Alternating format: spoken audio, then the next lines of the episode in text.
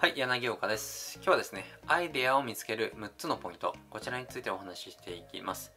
で今の社会でインターネットを無視してビジネスができる人っていうのはまずいないと言ってもいいと思うんですね。でもちろん目標によってはオフライン集客だけでも十分に達成できる場合もあります。なんですけれども、ネットを使ったビジネスが普及している中では、やっぱりうちもなんかネットでやらなきゃっていう社長もですね、少なくないわけですよ。でもネットでビジネスをするにあたって最も重要なことは何かというとそう聞かれれば僕はコンテンツですと答えますね。ネットにおいてコンテンツでお客さんは集まってコンテンツでお客さんは共感してそれでお客さんは教育されるわけですよ。今回はコンテンツのネタを見つける6つのポイントについてお伝えします。まず前提としてネットでうまくいかないと言っている人全員に共通して言えることがあるんですけれどもそれはうまくコンテンツを作れていないというところなんですよね。商品を売るライティングスキルがないからと考える人も多いんですけれどもそれは間違いなんですよ。なぜならこのライティングスキルっていうのは書けば書くほど上手くなるからなんですよね。上手くなるほどたくさんのコンテンツを書いていない出していないというのが事実なわけですよ。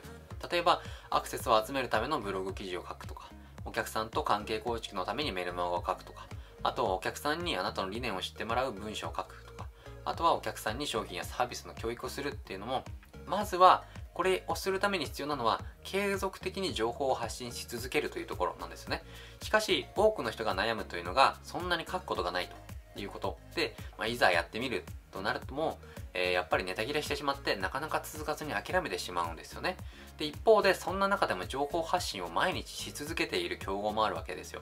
で彼らはどうやってそのコンテンツとかネタを見つけているのでしょうか。で、毎日メルマガと YouTube 僕発信しているんですけれども、まあ、そのですね、えー、発信し続けている僕自身が、まあ、どういったことをやってるのかというところですね、そのポイントをですね、お伝えしていこうと思います。実はですね、僕がやってるのはたった6つしかないんですね。で、それを今日は紹介していこうと思います。で、コンテンツのネタを見つける6つのポイントとして、1つ目がお客さんと話す。2つ目が書籍を読む。で、3つ目がコンテンツを分解して整理する。で、4つ目が雑誌の目次見る。で5つ目が競合のコンテンツを見る。で6個目がレビューとか Q&A サイトを見る。この6個なんですね。結構シンプルですよね。でいずれのやり方にも共感していることがあるんですけれどもそれはゼロから考えるのではなくきっかけをもらうというところですね。で多くの人っていうのはメルマガとかブログを書くときに何から書こうかなと何を書こうかなと椅子に座って腕を組んで悩んでるだけであったりするんですよ。なんですけれどもこれではなかなかネタって見つからないわけですよね。経験とか、えそういったものがある方であればやっぱりどんどんどんどんあると思うんですけれどもそれでもやっぱりネタはつけてくるわけなんですよね。なので先人たちが残してくれた記録をきっかけにしてあなたの中にあるコンテンツをそこに肉付けして、えー、加えていく引き出すというところが重要になってきます。これが正解なやり方なんですよね。でアメリカのミリオンメーカーと呼ばれているダン・ケネディがよく言っている言葉なんですけれどもオリジナルはやるな徹底的に真似しろという発信し続けているわけなんですよ。ですのであなた自身も世の中でうまくいった成功事例方法テンプレートなどなどまずはこれらを手に入れて実行してみる。うまくいったものを真似する。今回であれば僕がネタ作りでうまくいっているこの6つのポイントをですね真似して実践してみてほしいですね。でこれ注意してほしいのが真似するのは OK なんですけれども例えばメールマガとかブログとかそういうのはコンテンツを丸パクリ一軸丸パクリっていうのはダメですよ。なのであとは構成とか言っている内容とかそういうのはパクらせてもらってあとは自分の言葉に置き換えていったりするというのが大切になるわけなんですよ。でこれが、えー、と今っていうのが情報には全く価値がなくてこの情報が誰が言っているかに価値が乗るんですよね。なので A という人が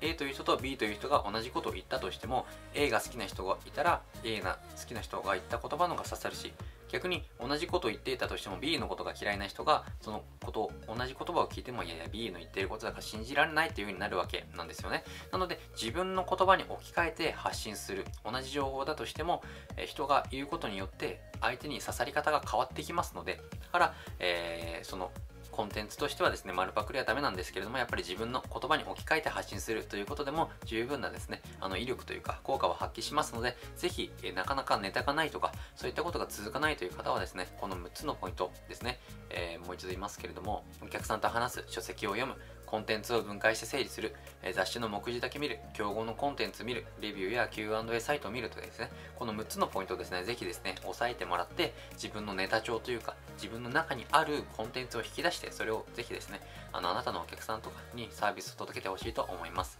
はい、今日はこれで終わっていくんですけれども、このチャンネルではこのようなマインドとかポイントですね、ノウハウとかそういったことをですね、発信しております。